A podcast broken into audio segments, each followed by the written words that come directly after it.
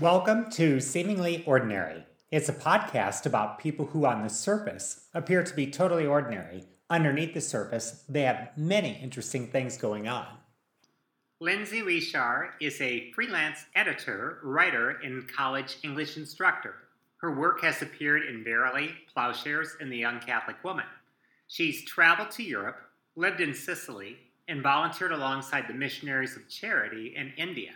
That's Mother Teresa's Missionaries. We are speaking today about her hard work, creativity, and published work. Lindsay is an amazingly eloquent wordsmith. She works hard at her craft, and in every piece, her gentle, heartfelt personality shines through. Hey, Lindsay. Hi, Tim. How are you? I am good. Hey, before we get into the really good stuff like where do you get your ideas? And what's it like going back and forth with editors until they greenlight your work? Let's just outline your publication history. What exactly is verily and when did you start writing for them? Um, verily is an online women's magazine and it produces um, what i feel are really substantial thoughtful articles um, that help women become, as the magazine says, less of who you should be and more of who you are. Um, I definitely recommend checking it out um, to anyone who's listening who hasn't uh, looked at it. Um, and I started writing for Verily in 2015. Um, at least that's when I first my, when I landed my first publication there. How many essays do you think you've written at this point for Verily? Um, about 27 articles at this point. So 27 since 2015. That's very impressive, actually. Thank you. Um, what is Plowshares, and when did you start writing for them? Um, Plowshares is a literary journal. Um, it has, I think it's mostly a print publication, but I um, work on the blog side of things. I started writing as a book reviewer for their blog in 2018. And what type of okay? So book reviews primarily, and um, mm-hmm. how many works in Plowshares at this point? I think I have about 12 articles, mostly on books of poetry, but um, a couple um, on fiction or essays. Okay, um, that's 39 so far by my count, if I added right. Um, and you've also worked for the Young Catholic Woman. How many works do you have in that publication? Um, I think there's about six in that one. Mm-hmm. Okay, and what type of things do you do for the Young Catholic Woman? Um, writing about um, things that have to do, again, with this uh, audience of young women, but um, with a Catholic lens too. Um, as a Catholic, it's it's neat to get to write about faith and so, um, different aspects of faith. I've written about um, things like uh, just dealing with things like anxiety, also um, kind of confronting the, the monsters within us, things that we have to work on um, in our own lives. Um, I've done things about, uh, it's hard to remember, but like things about the Song of Songs. Um, so yeah, go ahead and check them out, and you'll probably learn a little bit more. okay. Um, are there any other outlets in which you've published? Hmm. Those I think are the main ones. Um, some th- there's a couple on uh, another a blog for another literary journal called Ruminate. I've written, I think, two articles there. That one is that particular uh, publication is looking at art and faith together. Um, I think, yeah. So, yeah, there are a few extant pieces, but I, I feel like Verily Plowshares and the Young Catholic Women are where most of my pieces are right now. Given that we just sort of looked at or overviewed maybe 40 to 50 different essays. Do you have a favorite? a favorite is hard. Um, but I've really enjoyed the articles where I can apply literature to real life. Um, yeah. I'm going to ask you an example about that sort of thing a little bit later. Uh, mm-hmm. And then if you have an example that you'd like to bring up, then please do at that time. Um, is there one particular essay that has just proven over time to be the most popular? Um, yeah, I think actually my very first publication in Verily was the most popular one. Um, I was so moved to see that this article actually had been translated into Portuguese on another part of the internet. It was shared a lot. yeah. At a certain point, maybe 2,000 shares? Yeah, a little bit, a little bit over that, yeah. I feel like if I had something that had 2,000 shares, I would be incredibly tempted to just try to copy myself, to just repeat what I had done before. Have you tried to do that? Um, no, um, not directly. Um, I do look at similar themes. Like, for example, that particular essay was about literature and its application um, to life. It was um, what Jane Austen taught me about being a strong woman. And I explored um, Jane Austen novels through the lens of feminine strength. Um, so there have been other essays that look at other works of literature and the strength of women, but in different ways, if that makes sense. It does.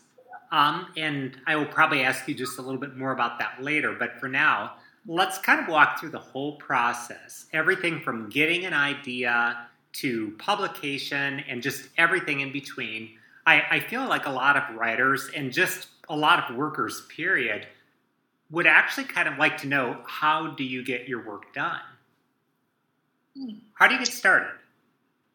Um, I start by listening. Um, can listen through a variety of things. Um, prayer, walking are two ways of listening. Um, also, just kind of seeing what people are talking about on social media or what my friends are thinking about. Um, it isn't something I consciously do, but um, ideas come from what's happening um, both in the interior landscapes of my own being um, and in the lives of friends, um, as well as, again, what's happening in the world at large. Um, yeah, so that's kind of how I get started with ideas. Okay. Well, there are times maybe when a person has more ideas than she can use. How do you mm-hmm. choose which idea? Um, well, that depends on the processes um, of sharing ideas with different outlets. Um, like for Verily, I can often pitch a few ideas at a time um, because that's what the editor would prefer. And I'm told which ones seem right for Verily's readership. So that's kind of nice. I can um, share everything I'm thinking and, and kind of get the feedback of what would be the best for that audience. How many do you pitch at a given time? For Verily, it depends on what they are asking for. Often they're looking for about three months at a time, so three to four pitches um, are are a good amount to pitch. Okay, and then you pitch maybe three or four, and they accept one or two. Um, it depends. Um, I'd say for them in recent times, I, I think around three of are usually chosen. Holy cow, that's actually a really good track record. If a professional baseball player had a batting average like that, they would be batting 750, which would be, you know, just double essentially what the greatest hitters of all time have done. If a, a player usually bats 400, they're considered an absolute legend and here you're batting 750. I just think that's really amazing. well, thank you. It definitely wasn't always that way. Um, it I think it's come with relationship um, with the editor and also just having a sense of what Verily's style is. I mean, when I first started pitching to Verily, before that Jane Austen article, there were quite a few that I pitched that weren't accepted. So um, it's definitely uh, been something that's grown over time. Can you mention uh, a recent one that was accepted? Um, Yeah, there is one that I'm working on right now about apologizing and why we might feel like over apologizing in uh, one, our current uh, times, but also why do some people, like myself, um, apologize um, and over apologize? So, yeah, that one is one that's in the works right now. Um, kind of just looking at the ways in which apology becomes like a shield from criticism. Oh, that's like that. interesting. So, that if I apologize enough, then maybe they won't criticize me yeah, because I've already kind of covered it. Um, so it's kind of like, yeah, it's trying to, and that, uh, as I'll talk about in the article, it kind of blocks from healthy relationships or relationships in which um, I, we don't like to hear the word criticism, but it can criticism doesn't have to mean saying unkind things. It can come from a place of love to help us be better. And since we're flawed people, you know, um, it's definitely worth uh, thinking about what are our apologies doing and are we being sincere when we say them and i'm i speak to myself foremost i'm uh, an, an over apologizer to an extreme so. I, honestly i think that's one of the things that's most beautiful about your writing is whenever i read a piece by you I, I always think that to a certain degree this is very very personal that this is very individual I've heard it said that the best art, the most universal art, is actually the most personal and the most individualized. And, and I really feel that that's often true with what you're writing, Lindsay, um, is that it's, it's a little bit like just reading a window or, or reading through a window into your soul. But, but then the applications are toward everybody else. And I just think that that's a very, very fascinating thing that you do. And I just wanted to compliment you on that. Thank you. Well, there's the actual writing of the piece. There's coming up with the idea, there's talking perhaps with Verily, perhaps with another outfit. Um, I'd like to pause for just a minute on your lyrical style. And you do have a lyrical style, but it's also easy to read. Um, would you please read this little excerpt from one of your essays on Tolstoy's Anna Karenina? Sure. In Anna Karenina, I remember initially being a bit annoyed at having to be privy to Levin's every emotional twinge, but I eventually realized that these moments of irritation, despair, and bliss were necessary to assessing his interior world. In following a character like Levin, I realized I am very much like him. Because Tolstoy didn't shy away from revealing Levin's melancholic temperament in its best and worst moments, I could better enter into his realization that life will never be the ideal he longs for, and yet life still matters. For people who don't know, William Faulkner said that Anna Karenina was the greatest novel of all time by the greatest novelist of all time. And somebody else once said that Tolstoy is writing about you, your family, and your friends. So you had that little passage where you said, I realized I am very much like Levin, the main character of Anna Karenina. And I just thought, well, I guess that's Tolstoy at work. Um, but in discussing your style, I just really liked deft touches like twinge, bliss, and that very powerful last sentence. I, I just love your contrast between Levin's melancholic personality and his idealism, and also your conclusion that despite our human pain, life still matters. So, one question I have is how long does it take you to write a paragraph like that?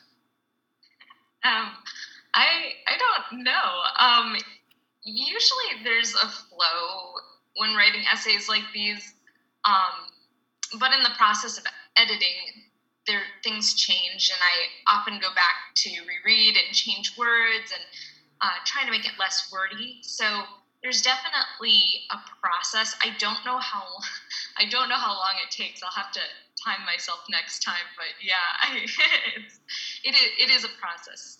Maybe this might be an easier question to answer. Um, this particular essay is 1,300 words long. Um, how long does it take you to compose an essay, a whole essay like this? Yeah, I think if you include a round of edits um, after my editor has seen it, I'd say probably somewhere under five hours. It, it does depend on the essay, though, um, and kind of how many times I go back and reread. I do try to reread a few times after creating, though. Okay, okay. Um, we've discussed how you get your ideas. How do you develop those ideas? Really, um, when I begin writing, I only have my pitch to guide me. Um, I'm unsure where we're going to end up at the end of the essay, which kind of makes it fun. Um, there's kind of an uncertainty. It's kind of like a puzzle. Like, where is this going to end up? What do, where are we going to end up saying, or what are we going to end up saying? Where are we going to end up going? And sometimes, you know, we kind of shy away from the pitch a little bit, so it kind of goes in a slightly different direction. So there's kind of uh, fun to that for me. That's kind of intriguing. I guess that's kind of like going to the prom with one date and maybe leaving with another date. I'm not quite sure. Uh, you start off with one idea and then end up doing something that's completely different. Uh, when you write the essay, then, or excuse me, when you write the pitch, how long is the pitch? How long does it take to craft a pitch? Good question. Usually, pitches start off um, in my mind and I'm kind of mulling over what I want to say. I'll sometimes I'll take some notes on what I want to say. Um, when I send it off to my editor, I'm kind of thinking about um, what part of the magazine um, this will be speaking to. For example, some of my work might be more on the culture side of things or more on the intentional living side of things.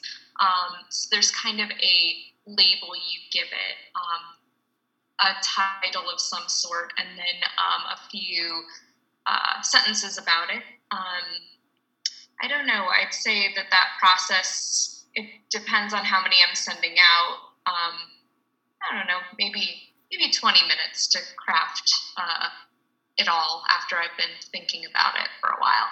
So yeah you actually seem like a rather fast writer to me, and that makes me just a little bit jealous and uh, certainly appreciative. Uh, let me ask: Do you ever get writer's block? Um, yeah, definitely. Um, I will say with writing, though, that I actually find it a, slow process. Um, that when I'm sitting down at the computer, um, and typing, there's room for things to bloom and grow. And it's not usually like a burst of words. It's, I feel that when I'm typing, I'm kind of going at the pace of my thought, and it's not, it's not super fast. Um, in terms of writer's block, though, I find that journaling can be a good way for working through that. Um, in journaling, I'm often writing for myself, um, and I can often work uh, out ideas in a rough way and be okay with that. Um, I also feel that when I'm writing drafts of essays, I love being able to give myself permission for the draft to not be that great. Um, it relieves the pressure and helps me get out all my ideas on paper, even if they are disorganized. And in that way, there's not this feeling of this has to be like gold when it comes out. You know, it's not going to be that way, and I'd never write anything if, if I had that kind of mindset as I wrote. So, yeah. I feel that I personally can go through five, six, seven drafts of something. Um, my publication history is nowhere near as good as yours. How, how many drafts do you think that you go through? That's a really good question because unlike poetry where I keep a, uh, a copy of every single draft I make, I don't typically do that with essays. Um, usually there's my round of editing and first drafting that I do. And through that process, we just go through a variety. I go through a variety of um, changes in the piece, send it off to my editor. Um, she'll make uh, comments and changes and kind of tighten it up for concision um, and send it back to me to fix. So, um, yeah, I feel that I I think that I, I actually forgot what you were asking me about. You want to ask that again? Uh, just how many drafts do you think things Oh, go through? yeah. I don't know. I, I feel that there are so many little changes that we that happen in the midst of that. I'd say in terms of actual drafts that get passed back and forth, I'd say at least two. Usually two is enough. Um, like me sending something in, getting back some edits, and then me sending it back again um, is usually enough. Sometimes there's a third that's needed to kind of get it where it needs to be, but I'd say And just a lot of little polishings that happen all the time as well. Mm-hmm. Mm-hmm. Okay. Well, I, I feel like people would also sort of like to know, I guess, for lack of a better word, scheduling. Um, Mhm. I, I feel like I've met all kinds of people, and I certainly have been this person where people will say, I would really love to do something creative, but I just don't have time. And I would just kind of like to know how do you work your way around that problem? Yeah. Well, I think about the best times in my week, and for me, that's usually Saturday through Monday. Um, the work week burns me out pretty quickly, and I'm usually best able to write from from a restful state of mind. Um, as the week kind of goes on, my my mindset is less less restful. I'm more tired, um, and so I'm less able to write well. Um, so I think in terms of scheduling, it's discerning when you're most able to do whatever your creative thing is. Um, so asking yourself like what time of day um, is useful for making time for it. And I know a lot of people have said like scheduling scheduling it like an appointment, um, making time for it. Um, I think the reality is though that a lot of us have jobs and this is kind of our side gig or maybe even just our hobby. So I I would say if it works for you to have a time that you do this every single day, great. If you can do it a couple times a week, that's great too. I think it is a very personal discernment of how much, how many days and how much time you want to put into it. I, I think that's true. For you and your current circumstances, are Saturday, Sunday, and Monday your writing days? Yeah, I'd say more the weekend than Monday, but Monday, um, my work usually finishes up a little earlier, and so I do have time to do um, a little work if I want to. hmm Are you a morning writer or a night writer?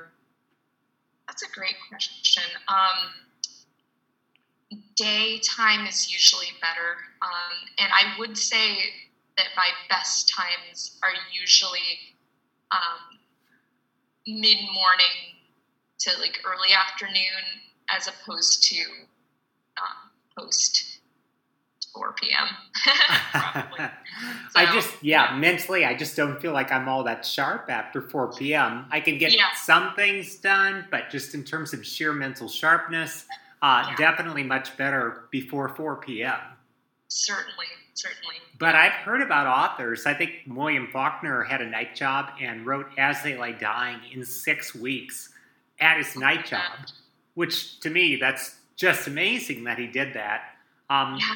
Anne Rice, I think, wrote Interview with the Vampire in five weeks. She would start Wow. at midnight and, and write until seven in the morning, which I suppose if you're going to write a creepy vampire novel, that's probably the way to do it. Yeah, that's Okay. amazing. Um, do you do anything to boost your energy? Hmm. I think um I think there's like a rhythm um of life that has to happen. Like having solitude time is good, but also having time around people is good as well. So um I think spending time with people and living life um, helps me kind of come back to the writing desk with something to say.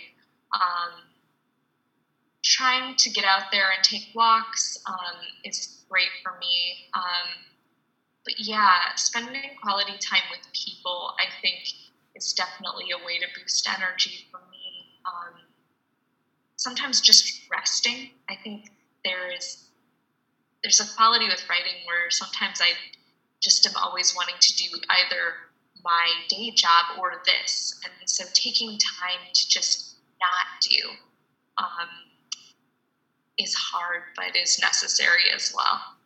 To just exist and to just rest for a little bit. Mm-hmm. Yeah, to actually relax, which as an American, I have a hard time doing. Right. I, I, was just speaking with somebody the other day who had spent a year in Italy. And mm-hmm. apparently in Italy, they have a saying that if you got one thing done today on your to do list, you're ahead of the game. And as an American, she just absolutely couldn't relate at all. Um, it was just very, very funny. Um, oh. there's actually a book on creativity called Rest. And the premise is that we can achieve more by resting more. Um, I think I should probably ask what other obstacles in terms of either creativity or getting writing done do you face? I think it's really back to what we were just talking about about busyness um, and the stress and fatigue that they lead to are um, they can be pretty big obstacles. Um, I notice that when my mind is restless or I'm overwhelmed, I'm not able to write very much or very well. Um, and sometimes that's actually good because I think it points me toward the thing I need to do, which is rest. Okay. This is why I think it's just so challenging to create something, whether it's a business, a work of art, or an essay. And I would like to applaud you for taking on an even more monumental challenge than many people would dare to take on. And that's the fact that you write poetry. I mean, Lindsay, sometimes you live in the land of Shakespeare and Emily Dickinson and Elizabeth Barrett Browning and Chaucer. I think poetry is a very hard field to work in. I'm kind of dying to talk to you about it, um, but just uh, for a few basics first. Where are your poems published? Um, yeah, so poetically, I have a lot less out there. Um, there aren't really too many places online. Um, the most recent that you can find online um, was the poem called 27, um, published by the Indianapolis Review. Um, and that, yeah, it was about kind of, yeah, being 27 years old and not knowing where life was going. Um, and so, yeah, but I also have a few uh, publications in Kansas City Voices, which is a um, uh, literary magazine based here in Kansas City, um, which has been really nice. Um, yeah. Okay, and you also have a chapbook. Yeah, I do. What exactly is a chapbook? Um, it's a small book of poems. So your average book of poetry is going to be like 50 plus poems. Um, a chapbook can be like really small. I'd say anywhere from like eight to um, under 50, so like 8 to 40, somewhere around there. Um, mine is very small. It is 10 poems. Okay. Can people buy it? Um, if the press it came from hadn't folded, I would say yes. Um, unfortunately, you know, uh, presses, especially small presses, do um, uh, close up shop a lot. And so, yeah, currently I don't think so but I am trying I'm trying to brainstorm how to get it out there. I might consider taking pictures of each of the pages now that the rights are with me too so that people can see it. So um, yeah. Maybe you could put it on Amazon. I don't know. Maybe. I the there's no more copies though. So um, it's hard to yeah, because of how it was printed. It was printed in a really lovely way. The uh, the press uh, was Leaf Press and located in Canada, and they did beautiful things with paper. They were very considerate about the paper everything appeared on. So I really I love that. I have a copy. It is a beautiful little book. It was actually the winner in the international category in the Overleaf Chapbook Manuscript Competition in 2017. What exactly is Matchbook Night about? It's about a month I spent um, as a live in tutor with a family in Sicily, which was an amazing experience. It was, again, you talked about rest and, and Italy earlier, and it was the most restful experience I've had in my in my 20s. I was very amazed at how easily I was able to be like, okay, I have no schedule, um, and just kind of living the family's life with them. That was really such a privilege. Yeah. Well, sounds like a beautiful, relaxing experience, and people just love to spend time in Italy. So I guess you probably uh, kind of uh, lit up the board with that one. Uh, just every victory that a person maybe can think of, just in terms of vacation and just time abroad. Um, so, just a few comments about poetry. I think hundreds of millions of people, maybe billions of people, actually love poetry the odd situation in my view is is that I don't think the average person knows that he or she likes it.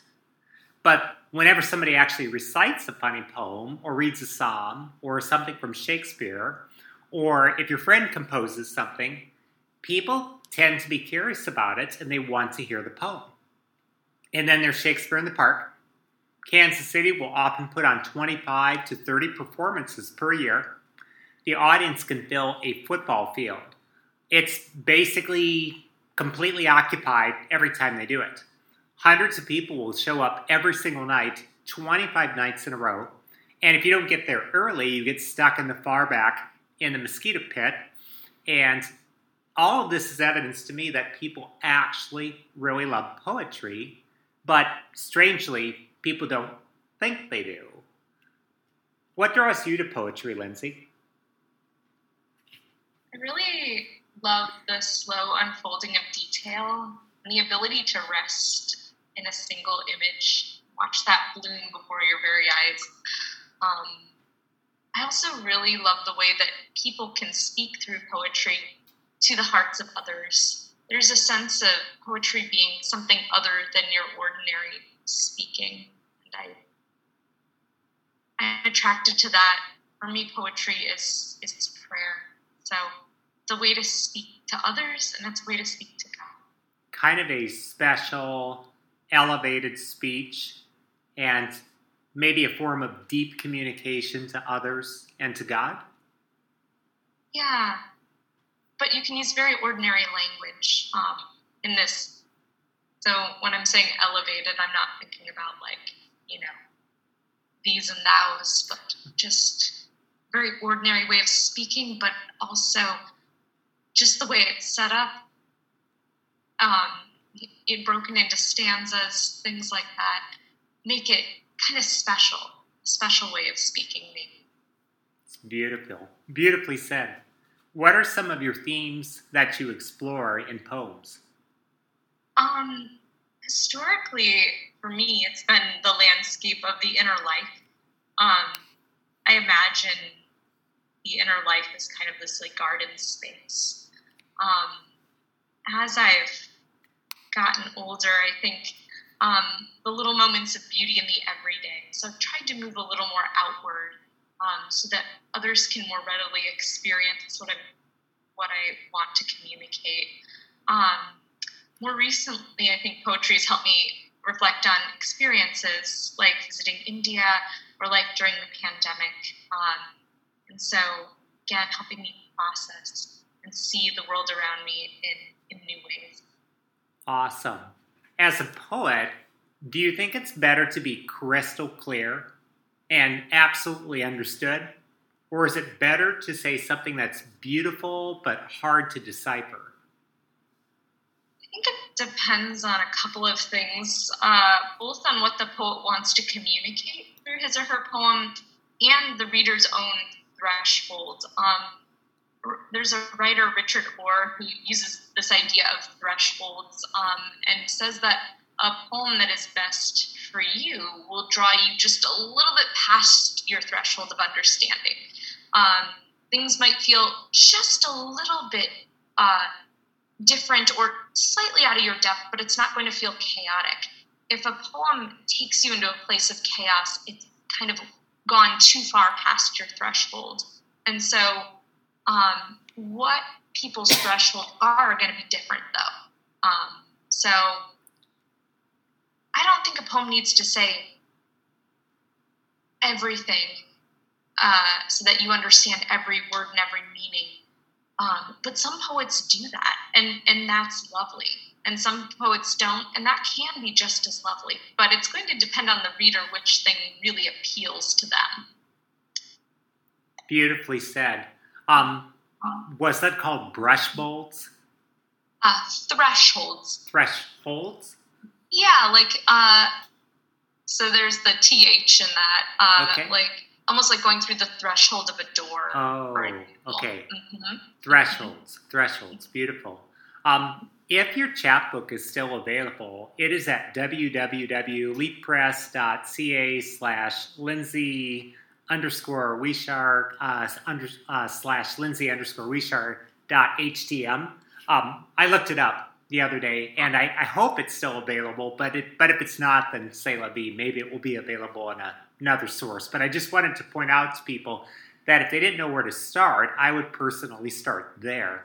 But Lindsay, what would you recommend if somebody wanted to start reading poetry? Where should they start? Oh my goodness, that too is such an individual thing. Um, like I'd recommend different authors to you than I'd recommend to another friend.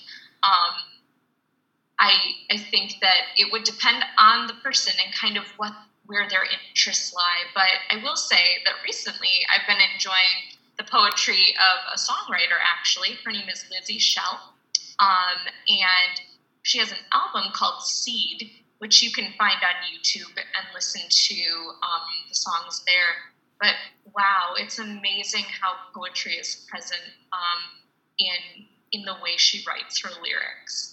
So that's also a thing to note. If poetry kind of scares you, like reading a whole book of poetry, um, start out with something that you're a little more comfortable with, maybe like music. And also remember when you're looking at books of poetry that I someone told me once that um, like poems are like kind of like dark chocolate. You don't want to take in too many of them at once. You want to kind of be with a couple of them. Uh, you know, have a couple of squares of dark chocolate, and, and that's that's all you need at a time. So, um, hopefully, ways if if the idea of poetry kind of still reminds you of like AP uh, English and failure and things like that. Uh, there, there is there's beauty and and it doesn't have to be overwhelming. So just enjoy one or two tiny pieces of dark chocolate as a celebration. Yeah. yeah. Beautiful, beautiful. Um, when people read poetry, what would actually help them to understand it better, even if just on a surface level? Yeah. Well, I think instead of trying to understand it, because I think we have a mindset of like, we've been taught to break poems into a lot of pieces. Like, where, like in school, it was like, where are the similes? Where are the metaphors? Where is the figurative language? Where is the, where are the like consonance and assonance and all these little pieces? And so I think we've learned to see poems in pieces and then we have to interpret it. And then we're like, oh my gosh, I don't understand it. So instead of trying to understand it, um, I would see what you can enjoy in the poem. Um, it's kind of like looking at a sunset, where when you're looking at a sunset, I don't think you're usually asking questions about the science behind how the colors shift in the atmosphere hmm. Um, as the sun goes down. You're just enjoying the view. Um, so take it all in and enjoy the pieces that stand out to you. It's not so much about understanding as experiencing. Um, and what I've seen is just as in watching many sunsets, you grow an appreciation for the variety and beauty. I think uh, reading a poem multiple times or being exposed to poetry over time, I think increases your ability to to notice things and to see things in a poem. Oh, that would be a hidden benefit. That it would just sharpen your ability to be like a magpie. This was one of my descriptions that a professor in college had that we should be hunting for shiny objects. Mm. And that reading poetry could teach us to do that. And I guess you're saying don't try to understand everything in the poem necessarily. Instead, enjoy a line here or a stanza there or maybe just a word here, and just mm-hmm. appreciate and savor the beauty of individual components. Yeah, I think if we go at it with an with a desire to enjoy, I think the experience will be a lot better, um, especially for those of us who are um, either just getting back into poetry or are a little hesitant about poetry itself. Um, I think that, yeah. Is there a particular poem that you have read more times than any other poem? Oh, that's a good question. Well, a friend of mine uh, and I have a poem of our friendship. It's T.S. Eliot's The Love Song of J. Alfred Prufrock. So we'll often like read parts of it uh, to each other when we talk, um, or just say little pieces of it to each other. Um, so I'd say we we've read that one a lot. It's just one we enjoy because it's just funny and kind of melancholic and we understand. Um, so yeah, I'd say that one might be one. And so we're just kind of enjoying it together. There are definite pieces of it where we're like, I probably couldn't really explain why he's saying this or what he exactly means, but we just kind of have fun with it. It's kind of uh, about our relationship. I actually love the love song of J. Alfred Prufrock and you're making me want to go reread it. My professor in college said, and I, I was 19, I never would have picked this up, that right from the title, there's a big contrast right off the bat because you have love song and then you've got this name that just lands like a brick j alfred prufrock so the, the contrast is just delicious right from the get-go um, i was hoping that maybe you could quote one of those lines that you and your friend back back and forth? Yeah, um, we often say there will be time, time for you and time for me, time for the taking of a toast and tea, um, things like that. Um, oh, yeah, like do I dare disturb the universe? Um, yeah, in a minute there is time for maybe visions and revisions, which a minute will reverse, or something like that. Um, I might be not quoting those exactly right, but and then there's always the in the halls the women come and go talking of Michelangelo and all that stuff. So we yeah we enjoy kind of tossing those back and forth. Well, I just love that. Do I dare disturb the universe? And then there's yeah. another line in that poem where he says, Do I dare eat a peach? Which oh, yeah. these are just so opposite. Do I stare at the universe? Like I'm going to pick up the whole universe and shake it like a child's toy. And then just a few lines later, do I dare eat a peach? Which has got to be the most innocent thing that a person could possibly do. Um, it's yeah. just a delightful set of contrasts, and it's actually a very funny poem. Yeah. Uh, Love Song yeah. of J. Alfred Prufrock. I completely recommend that people look this up and read this. Yeah, it's so good. And yeah, I mean, I it's it's very intriguing that yeah, he doesn't want to get peach juice on his clothing. you know, he's so self conscious that like disturbing the universe and eating a peach are the same weight.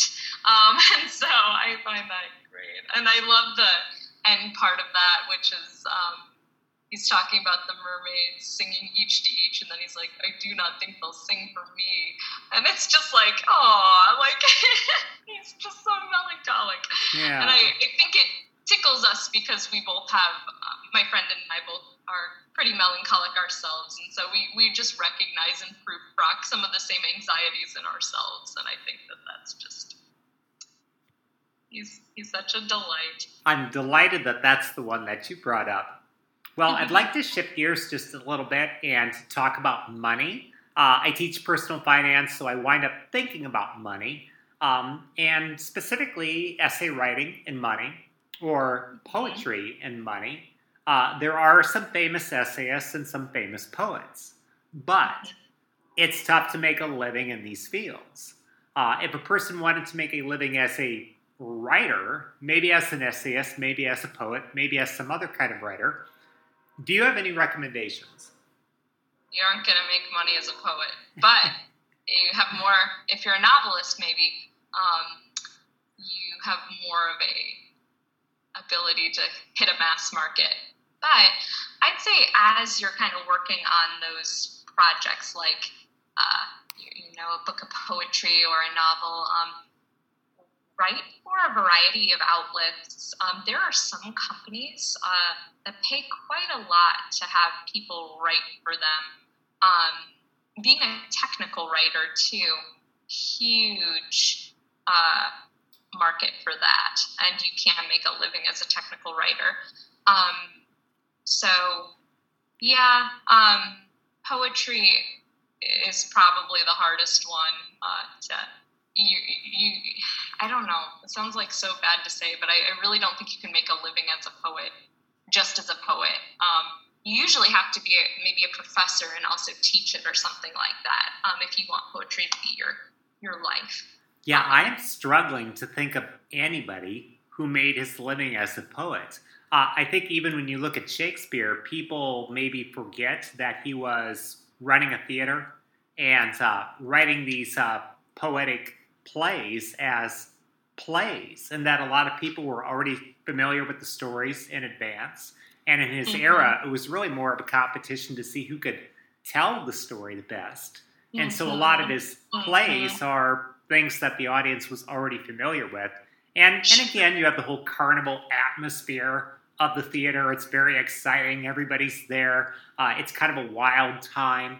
Um, he's a writer, he's a director, he's a theater owner and manager. He was an actor. I think people sort of forget that the poetry was just sort of a side gig for even Shakespeare. Do you know of a single poet who has actually made his or her living as a poet? Because I can't think of one.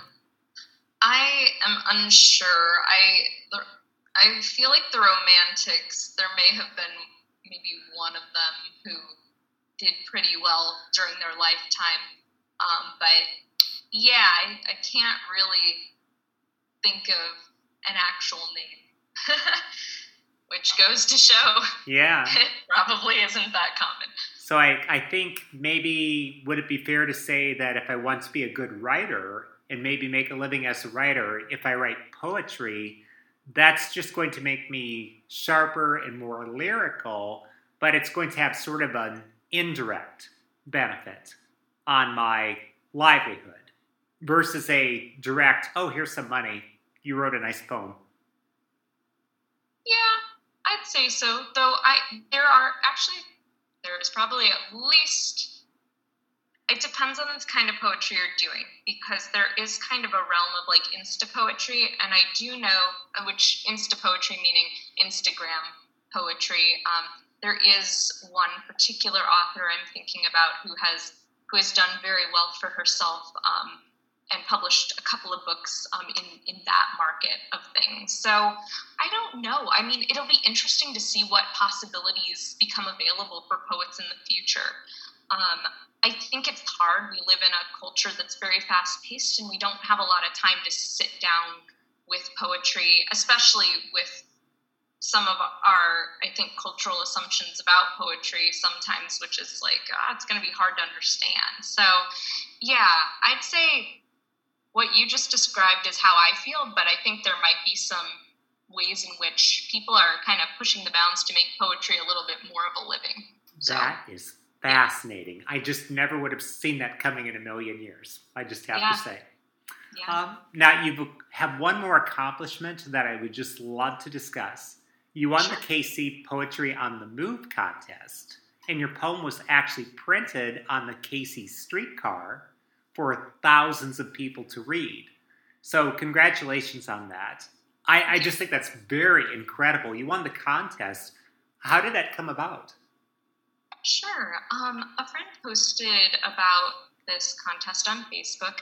Um, they were looking for poems about Kansas City. And as someone living in Kansas City, I was writing poems about Kansas City. Um, so I submitted, and yeah, I was one of the winners. There were three others, and yeah, our poems were last summer um, in the streetcar stops um, in in Kansas City, which was really really lovely. I love when poetry can be accessible to people. It's not just inside of a journal that people that most people don't get to look at. I love it when yeah, it's just there for people to spend time with if they want to. It's beautiful. Um, what's the title of the poem? Um, the title yeah. is going to be um, Humility. Um, it takes place at the Bluebird Bistro, um, which is kind of a favorite restaurant of mine in the KC area.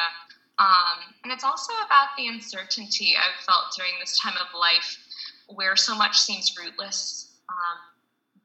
Um, but also, I feel the poem kind of nods toward hope that there there's much to be seen during this time as well. Will you read it to us, please? Sure. Okay. So it's called Humility. The bristling gray of February is transfigured by roses, single legged flamingos in soda bottles, framed by Victorian style windows, exposed brick. Subtle sweetness in vanilla battered ciabatta, dollop of pecan butter. Niched into a window corner, my mother and I sip aged Earl Grey to the drip of folded umbrellas. The word humility means coming closer to the ground. In fall, the starry leaves of sweet gum trees burned even more brightly marigold and tangerine against wet bark. Rain soaked chalk left a bold mark on the sidewalk. Today, it means bending toward the calm way my mother says future while it staccatos on my lips, toward a broken rose displayed orange in this day of rain, toward the distressed floors behind a lemon colored door, where a petal dropped but a moment ago and unraveled the sky. Lindsay, I think that is just a perfect note to end on. Thank you for listening to Seemingly Ordinary. It's a podcast about normal people, well, they appear normal. Underneath the surface, they have amazing things going on. If you come back Thursday, there will be a mini episode about the creative process and what some world class behaviors are in regards to that. The two biggest favors you could do for me would be for you to share this podcast. The next biggest favor you could do for me would be for you to check out my novels that are on Amazon and my nonfiction book. Until next time.